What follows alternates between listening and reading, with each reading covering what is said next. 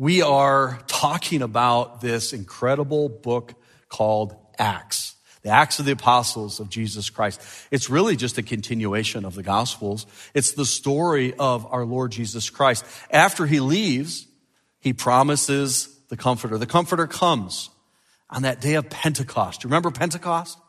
Penta 50 days after the feast of first fruits. Feast of first fruits was the, the, the Sunday after uh, the, the, the Passover. And so what happened on Passover? Jesus died. What happened on first fruits? Jesus arose. What was the first fruits of? Well, in 50 days, they celebrated the, the gathering of the harvest. Uh, and, and the, the Holy Spirit comes and the harvest is about to be reaped for at the end of a sermon that we're going to talk about tonight, 3,000 people got saved. Oh, what every pastor would do to have such an invitation and a result. But the church was, uh, was born on this day, this day of Pentecost. So if you remember the last time we studied this, there were 120 people in the upper room. Now, I don't think the upper room was that big. So it must have been packed, packed. And some of you are telling me that it's harder to find seats on Sunday. I love that. I think that's the best thing ever. You know what it's going to make you do? It's going to make you sit in the front. We got lots of room in the front. I still don't understand that. You can have kids sing, everyone sits in the front. When it's just the pastor preaching, everyone sits in the back. I'm getting over it slowly one of these days. I thought what we could do is just have fake front rows that just drop down into the floor. And so the person in the next row is actually in the front row. I'm going to invent that one day and sell a lot of those. So 120 people in the upper room, they're waiting, they're waiting, they're waiting. And then it comes, a mighty rushing wind, the sound of a tornado, the sight of fire. It's not fire, but it looks like fire and it divides into tongues of flame that rest on every person. And then their tongue was changed because they were given the Holy Spirit. They were baptized. They were, uh, and remember John the Baptist said that I'll baptize you with water, but Jesus is going to baptize you with fire and the Holy Spirit. And here it is. The baptism, and they started to speak in tongues. You say, what is, what is that? Well, they were speaking in known languages. If you want to know my opinion about what happens today and what people call the modern tongues movement, listen to my last message. Okay. Uh, we're not going to cover that today, but I'll tell you this. They were speaking in known languages. Remember, Pentecost was one of the major Jewish festivals. They were required to come three times a year to Jerusalem. Jerusalem was packed full of people from all over the world. And they all heard these Galileans, these fishermen speaking in a language they hadn't studied, they didn't know, and they could understand them. It must have been a powerful day there in Jerusalem. And then some of the people were mocking. They were mocking the apostles, the disciples, those that were, were baptized by the Spirit of God and the church is born. And they were saying, well, they must be full of new wine, which is really funny because new wine is non-alcoholic uh, grape juice. And how do you get drunk with new wine? Well, they were mocking them. They were mocking them. And sometimes we get things wrong, don't we? Sometimes we get things wrong. We don't even mean to, but we do. I read a list of actual doctor's notes on patients' records. Okay, these are actual notes from doctors on patients' charts. And by the way, our doctors here would never make these mistakes. Number one, one doctor wrote, patient has chest pain if she lies on her left side for over a year. Yeah, I think you would get chest pains for laying on your left side for over a year. Another one said, on the second day, the knee was better, and on the third day, it disappeared completely. I don't know if that's good or bad, but it disappeared. One doctor wrote, the patient has been depressed ever since she began seeing me in 1993. Another wrote, healthy appearing, decrepit, 69 year old male. Is that hitting any nerves? mentally alert but forgetful. yeah.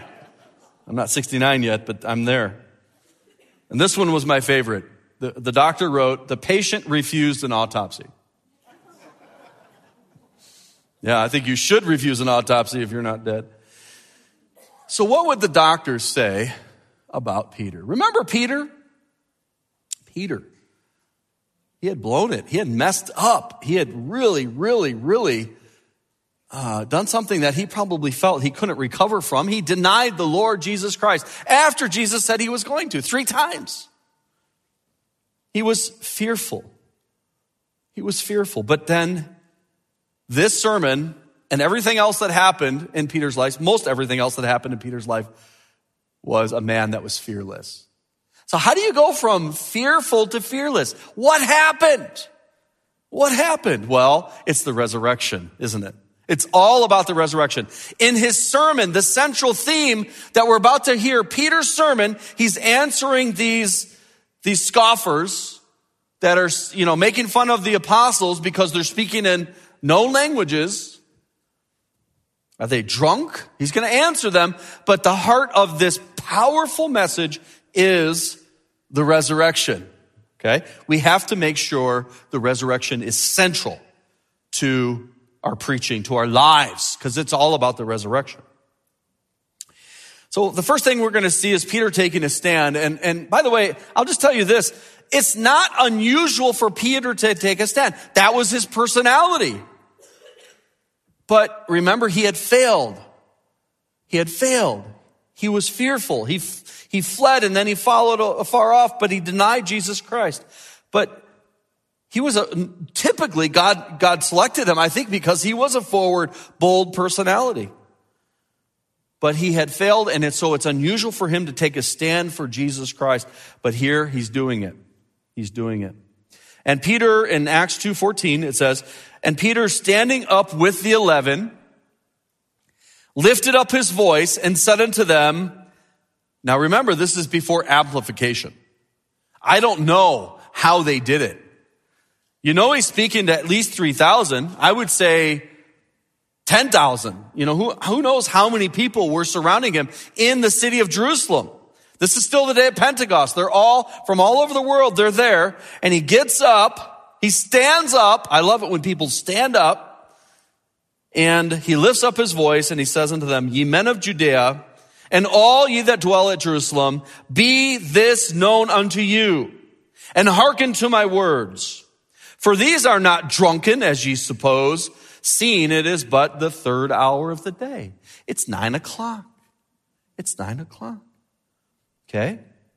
Here he is. He's defending the apostles. He's defending the Lord. And this is something we should all do. One woman that did this well in my dad's tenure and also in mine was a wonderful woman that is with Jesus now, Holly Darling. She supported him. She backed him up. She wasn't going to let anyone say anything about my dad. What a wonderful, wonderful quality that is loyalty to God's man. And here Peter's going to stand up and say, okay, what you said is wrong. And here I'm going to tell you why. Listen to what I have to say. Listen to what I have to say. Let me just tell you this. No amount of ridicule should ever deter you from sharing the gospel. Ever. I know that we don't want it. I know that it scares us. I know that, that no one likes it. But listen, ridicule isn't going to hurt you. Okay? Do what is right. Take that stand. Be like Peter. 1 Peter 3:15 it says, but sanctify the Lord God in your hearts and be ready always to give an answer to every man that asketh you for a reason of the hope that is in you with meekness and fear. Are you ready? Are you prepared? Are you wanting the Lord to use you? Are you wanting the Lord to allow you to have an opportunity to open your mouth to take a stand for Jesus Christ? Has he done anything for you? Has he done enough for you? For you to be uh, willing to take that stand, to be bold in the face of ridicule? Well, I'm glad Peter did because of the harvest that came thereafter. And in his sermon, as it is wise for any preacher to do, he quotes from scripture. That's the problem with most preachers and most churches today. They don't hardly have any scripture. They'll talk about all sorts of things and they'll have all sorts of philosophy and they'll sound really good. And they might be amazing orators, but they're not giving you the word of God. They're not, and, and the problem with that is if you're not teaching the word of God, then what, what can happen is you can take one verse and make, make it almost say whatever you want it to say. But if you know the whole counsel of God, you know what the scriptures say, then you know that what, whatever you're teaching can't contradict something that is a clear doctrine of scripture. The problem most, most churches have is they don't know what the Bible says. So here Peter's going to quote from Joel, and I didn't give you these verses, but you can write this down if you want to look up exactly what Joel said. The prophet Joel in the Old Testament, Joel 2, uh, 28 through 32 is where he's quoting from. And he says in Acts 2.16, Peter says about Joel, uh, but this is that which was spoken by the prophet Joel, and it shall come to pass in the last days, saith God, I will pour out my spirit upon all flesh. And your sons and your daughters shall prophesy, and your young men shall see visions, and your old men shall dream dreams. And on my servants and on my handmaidens I will pour out in those days of my spirit, and they shall prophesy. Now, obviously, that was happening at this moment. Okay? He said at the beginning, but this is that. this Pentecost this, this pouring out of the Spirit, the, the sound of the wind, the, the appearance of the fire, uh, them speaking in known languages, in tongues, this is that. This is what Joel was predicting. Now, it's not fully happened. This is just a, just a beginning of the fulfillment of Joel's prophecy because the rest of it's talking about future events that are coming upon the earth that haven't happened yet. But this is all tied into the last days.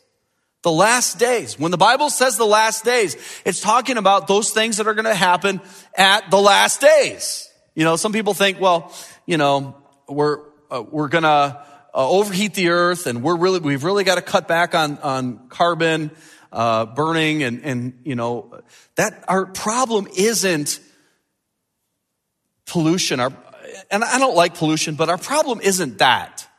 Our problem is sin.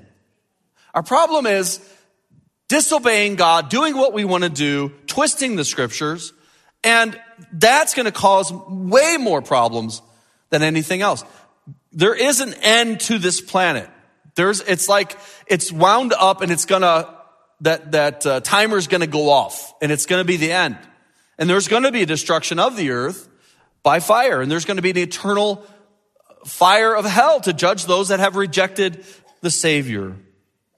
It's not what God wants, but that is the reality. So we have the, this, the Spirit is being poured down, and I believe this will be also a hallmark of the end times as well. But then it says this, I will show, verse 19, wonders in heaven above and signs in the earth beneath, blood and fire and, and vapor of smoke. The sun shall be turned into darkness, the moon into blood before that great and notable day of the Lord come. This is the end. This is the tribulation period, seven years of plagues like Egypt had, but worldwide and worse. And all of these things are coming upon this planet. It says, and it shall come to pass in verse 21 that whosoever shall call on the name of the Lord shall be saved. Now that's a, again, a reference to Joel's prediction, partially fulfilled here at Pentecost. It'll be fully fulfilled at the end of the tribulation. And I believe this is a, a verse that a lot of people use, uh, and it's in Romans as well, that when you call upon the Lord, you'll be saved. And I believe that is true for being saved from hell to heaven. But that's not what this is talking about. This is talking about calling upon the name of the Lord during those judgments for deliverance from those calamities. That's what Romans is talking about. Remember the context in Romans 9 through 11 is uh, Israel. Okay? So I'm not saying you shouldn't use that in the gospel, but that's not really what the gospel is saying. I believe if you, you put your trust in Jesus Christ, you call upon him in a sense that, that he is your savior, that you're not trusting yourself or your religion, um, that's okay. But don't confuse people because then people think I have to verbalize to be saved or I have to um, I have to say certain words. I have to go to someone else and tell them I'm saved. It's called confess. Um, and the problem with that is, what if there's someone that's mute and they they literally can't speak? Can they not be saved? Obviously, we all know they can be. So be careful about this. But in in this context, it is talking about a, a deliverance, a physical deliverance from the calamities that are going to be coming upon the earth in that time. So we're in this parentheses right now. We're in this church age. And I love, I love the fact that we're in this church age. Now, when does this church age end? I, I believe the church age started at Pentecost. We're still in it. When does it end? Well, I think it's when the church is taken. We call it the rapture. And there's, there's a lot of verses that talk about that. Um, when those that are alive and remain will be caught up together in the clouds to be with the Lord. And then begins the seven year tribulation period. But the church really, they didn't understand the church yet, right? This was murky. This was a mystery. The apostles thought, okay, uh, Jesus is gone. He said he's coming back. He'll come back soon, probably within a few days, a few months, a few years at the most. He, they didn't anticipate it to be over 2,000 years. But uh, he, he's, Jesus is coming back, okay? We know that for sure. The scriptures tell us that for sure. And I can't wait for that day. But we're in this, this mystery time, this church age. Look at Romans 16, 25. Now to him that is of power to establish you according to my gospel and the preaching of Jesus Christ according to the revelation of the mystery, which was kept secret since the world began. It wasn't that God was surprised that Israel didn't accept Jesus as the Messiah nationally and then go right into the kingdom of God. But he knew they wouldn't. He knew there would be this time when the gospel would be then given to the church, not to the Jews. Uh, the light would, the, the light bearer is now not Jew or Gentile. It's, it's all those that have put their trust in Jesus Christ, the church, the bride of Christ. But that day when we're the, the torch bearer is going to end and Israel will be given that light again. So we are to love Israel. We're to support Israel. We're to bless the Jewish people. But we have the, the gospel right now. We're given that responsibility to get that out. So let's do that. The mystery. The mystery. The Spirit has been poured out. The Spirit, by the way, in case you didn't know this, is the third person of the Trinity, the Godhead. There's one God in three persons, the Father, the Son, and the Spirit. And the Spirit has come upon the earth as predicted by Joel. And then Peter, again, I said at the beginning that the, the center of his sermon and the center of our sermons ought to be the resurrection. So that's the third thing that we're going to see is Peter recounts the resurrection. Look at Acts 2 22. It says, You men of Israel, hear these words Jesus of Nazareth, a man approved of God among you by miracles and wonders and signs, which God did by him in the midst of you, as ye yourselves also know. Him being delivered by the determinate counsel and foreknowledge of God. That's a mouthful. Yeah, we'll go back to that. That's an important passage, important phrase to talk about. But Jesus being delivered up by the determinate counsel and foreknowledge of God, ye have taken and by wicked hands have crucified and slain. Powerful. He's not mincing words. He's not trying to attract seekers. Well, I guess he is, but to attract seekers, you have to tell them the truth, right? Whom God hath raised up there it is. Having loosed the pains of death because it was not possible that he should be holding of it. It was not possible that Jesus would stay dead. We'll explain that in a minute as well. But Jesus did incredible things. He did miracles. He did wonders. He did signs. You say, what the, what's the difference of those three? They're similar, but they had different purposes, different reasons why he was doing those things. But he did so many of those things, didn't he? It was proof positive doing the signs, the wonders, and the miracles that he was, in fact, divinity. Now, some people think that what happened to Jesus, he came, he healed, he loved, but then he was crucified. God didn't see that coming. God, they didn't, they didn't know that was going to happen. No, obviously that's not true. Why? Because God knows everything. God knows the future. He knows what's coming. And, and here it actually uses the words, the determinate counsel and foreknowledge of God. This didn't take God by surprise that his son was crucified, that his son was killed. This was the plan. This was the plan. This was the plan before creation. This was the plan before sin. God knew all of these things that would happen. You say, well, why did he go ahead and create the world if he knew he would sin, even though he was going to redeem some? Um, I mean, he wants to redeem all, but not all are going to believe. So there's going to be people that are in torment for eternity. Why would he do that? I can't answer everything. All I can tell you is I'm glad he did because I get to live and I get to experience God and I could experience his love and his forgiveness in my life. And I'm just glad he did. Now, I can't answer every question, and these are big questions, but God was not taken by surprise by this. This was the plan. Now, Peter preached that just because God allowed it as part of the plan, it did not release the people that did it from culpability. You see what I'm saying? Again, it was the plan, but the people that committed this sin of taking Jesus and crucifying him were guilty of something awful. And I'll just tell you this, it's an awful thing that happened to Jesus. And those that are responsible are terrible, terrible people.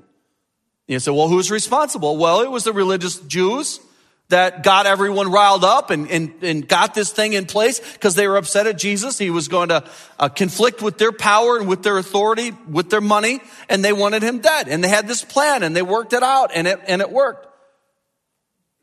So is it, are they the ones to blame? Peter's laying blame at their wicked hands. But who crucified him? Well, they gave him over to Rome, the Gentile power of Israel, and Rome uh, prosecuted him and declared him uh, innocent, but still condemned him to death. And it was the Roman soldiers that nailed him to the cross and lifted him up and actually executed Jesus. So you say, okay, it's the religious Jews, it's the, it's the Romans. True. And they're terrible people.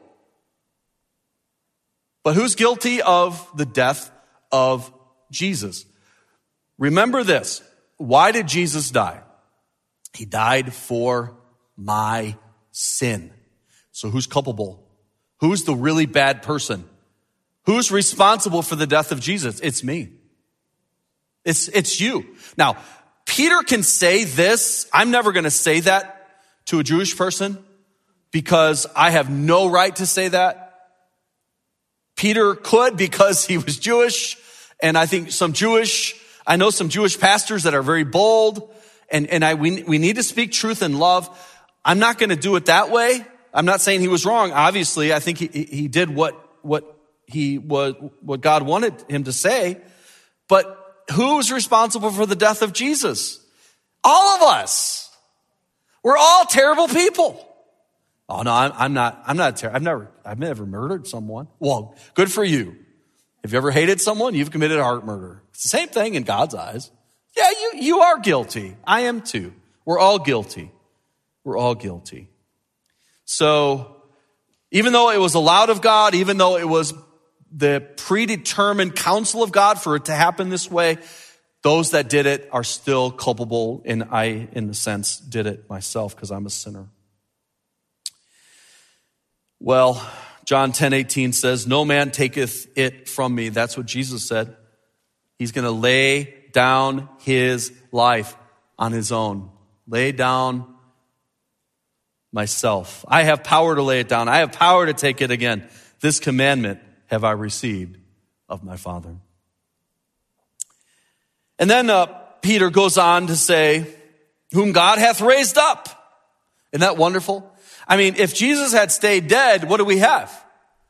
We really don't have anything. Now, he did die for sin, but if he stayed dead and he said he was going to arise from the dead, then we wouldn't really have a savior, would we? Because he wouldn't be God. He, his, his sacrifice wasn't acceptable to God. But he did rise again, and therefore he is God. It all comes down to the resurrection. If you ever have doubts about Christianity, doubts about God, focus on the resurrection. If he did, it's all true. If he didn't, we're wasting our time tonight. We're wasting our time. Well, God raised him up, having loosed the pains of death, the resurrection, the first sermon of the church age, and hundreds of thousands to follow. The first sermon is about the resurrection of the Lord Jesus Christ. Peter brings up the resurrection. And then Peter quotes David. Again, any good sermon is full of scripture. Here's another quote of scripture, Acts 2.25. For David speaketh concerning him, I foresaw the Lord always before my face, for he is at my right, on my right hand, that I should not be moved. Therefore did my heart rejoice and my tongue was glad. Moreover also my flesh shall rest in hope, because thou wilt not leave my soul in hell, neither wilt thou suffer thine Holy One to see corruption? Quoting from King David in, in uh, Psalm 16, if you want to look that up later, Psalm 16, 8 through 10.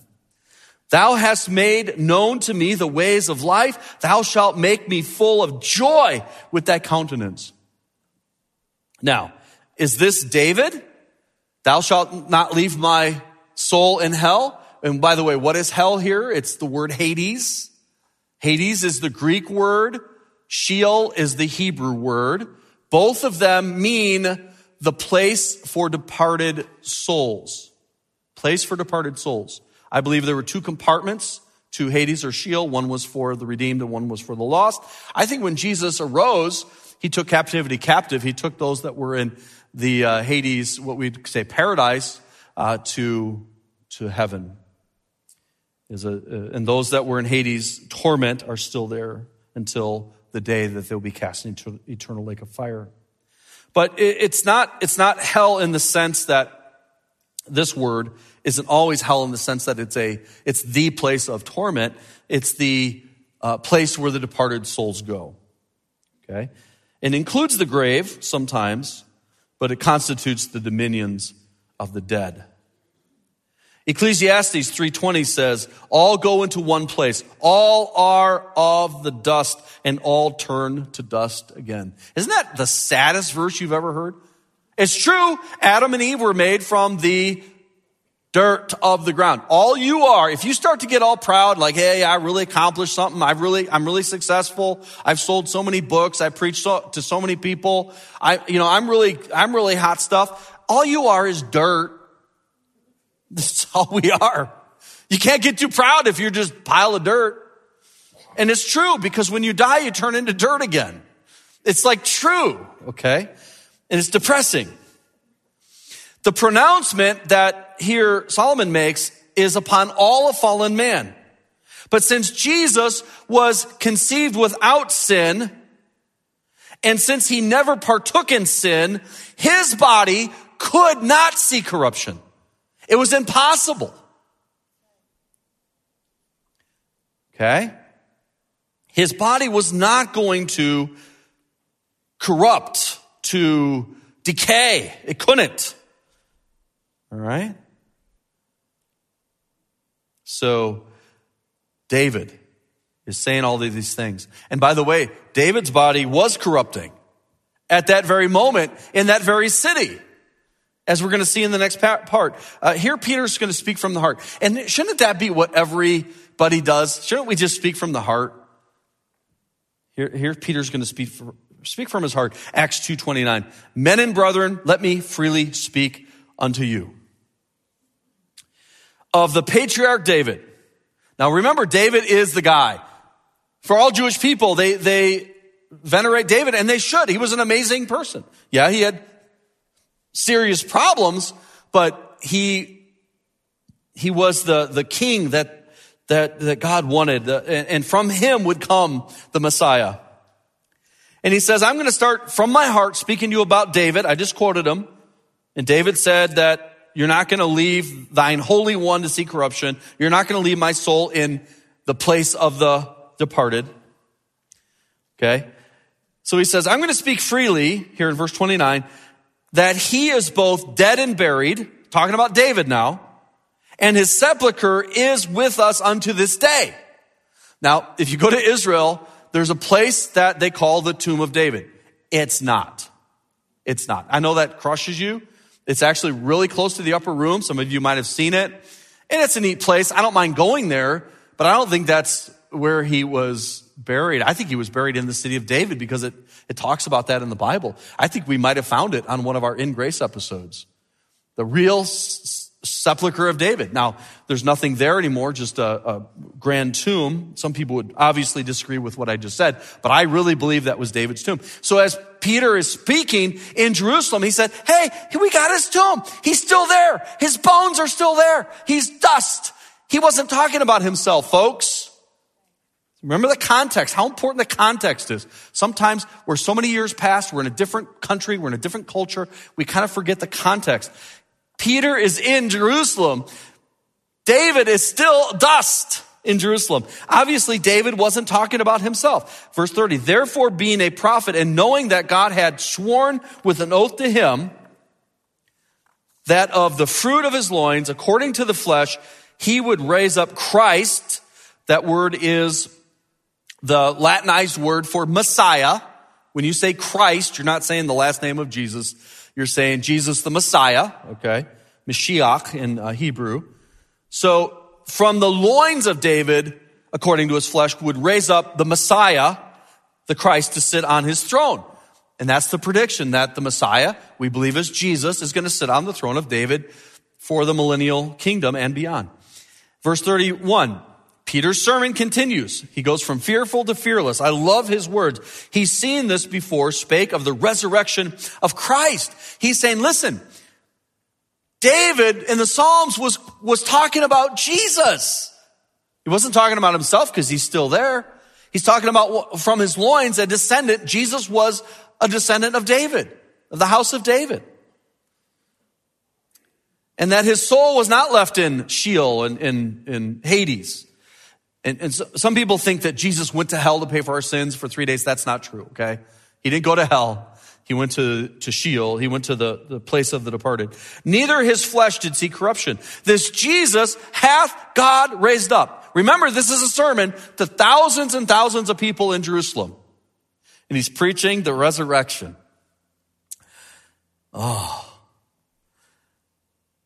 He raised up Jesus we are witnesses of it. Verse 33, therefore being by the right hand of God exalted, having received of the Father the promise of the Holy Ghost, he hath shed forth this which ye see and hear. For David is not ascended into heaven, into the heavens, but he saith, the Lord saith unto my Lord, sit thou on my right hand. He's quoting again from David, another place. This is in um, another place in Psalms, Psalm 110. Okay. The Lord saith unto my Lord. Now you'll notice there the Lord, the first Lord is all caps. The second Lord is capital L. And you might be wondering about that, right? Especially if you're newer to the, to the faith. All caps is the, uh, the name of God. It's a, the most common name of God used in the Bible. It's the covenant name of God. And it's YHWH. Okay, there's only consonants. You can put vowels in there. I prefer to pronounce it Jehovah. Jehovah. Okay?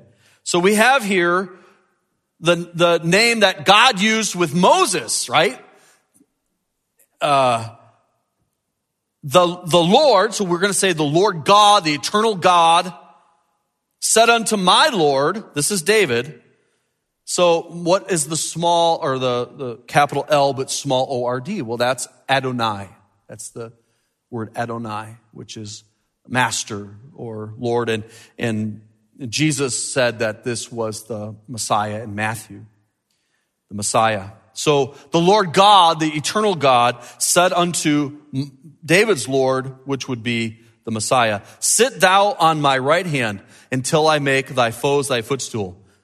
How do we know this is the Messiah? Because the Messiah is going to put down the enemies. He's going to sit at the right hand of God.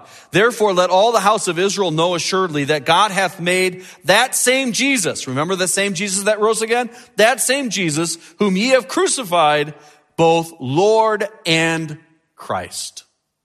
This is powerful. This is powerful. This oath in Psalm 132, 11, the Lord hath sworn in truth unto David. He will not turn from it. This is the oath that the fruit of thy body will I set upon thy throne. That's an oath. When God gives an oath, it's an unconditional promise and it's going to happen. A descendant of David will sit on his throne. Jesus raised to life and exalted at the right hand of the Father. The Lord is going to rule and to reign. Adonai, the, the master, the Messiah. Jehovah says to my Adonai, the eternal God of the universe, the great I am, says to the Messiah,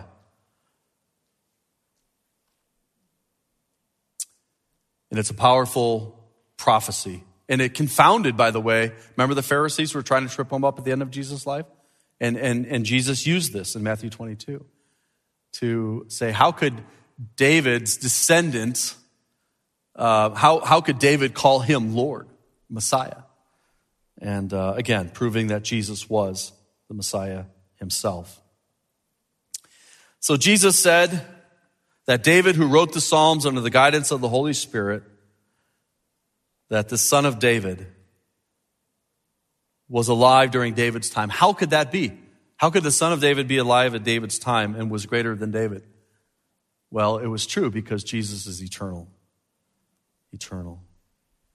So when they saw the disciples speaking in these languages that they hadn't learned, they were witnessing the promised Spirit of God, the living Jesus, the Messiah, the Son of David, the Son of Jehovah, the Adonai, had sent another proof of the truth of the resurrection of Jesus and his divinity. All there the day of Pentecost. Now, Peter had preached this poignant and pointed and earnest and fiery sermon. What is the response going to be? Well, we'll save the actual response to next time, but I'll just say this. It was a spectacular response. His sermon, the first sermon of the church age, showed how God can take someone fearful and make them fearless for the gospel. And if he did it for Peter, he can do it for you. Do you know Jesus? Do you know the Lord God Almighty, the one that created everything? He came, He died for sinful men, of whom I am chief. He rose again the third day, and He's inviting you to put your trust in Him. And if you'll do that in simple childlike faith, you will be saved. You'll be saved from hell to heaven, and you'll not perish. You'll have everlasting life. That is good news. That's worth preaching about. That'll turn you from fearful to fearless.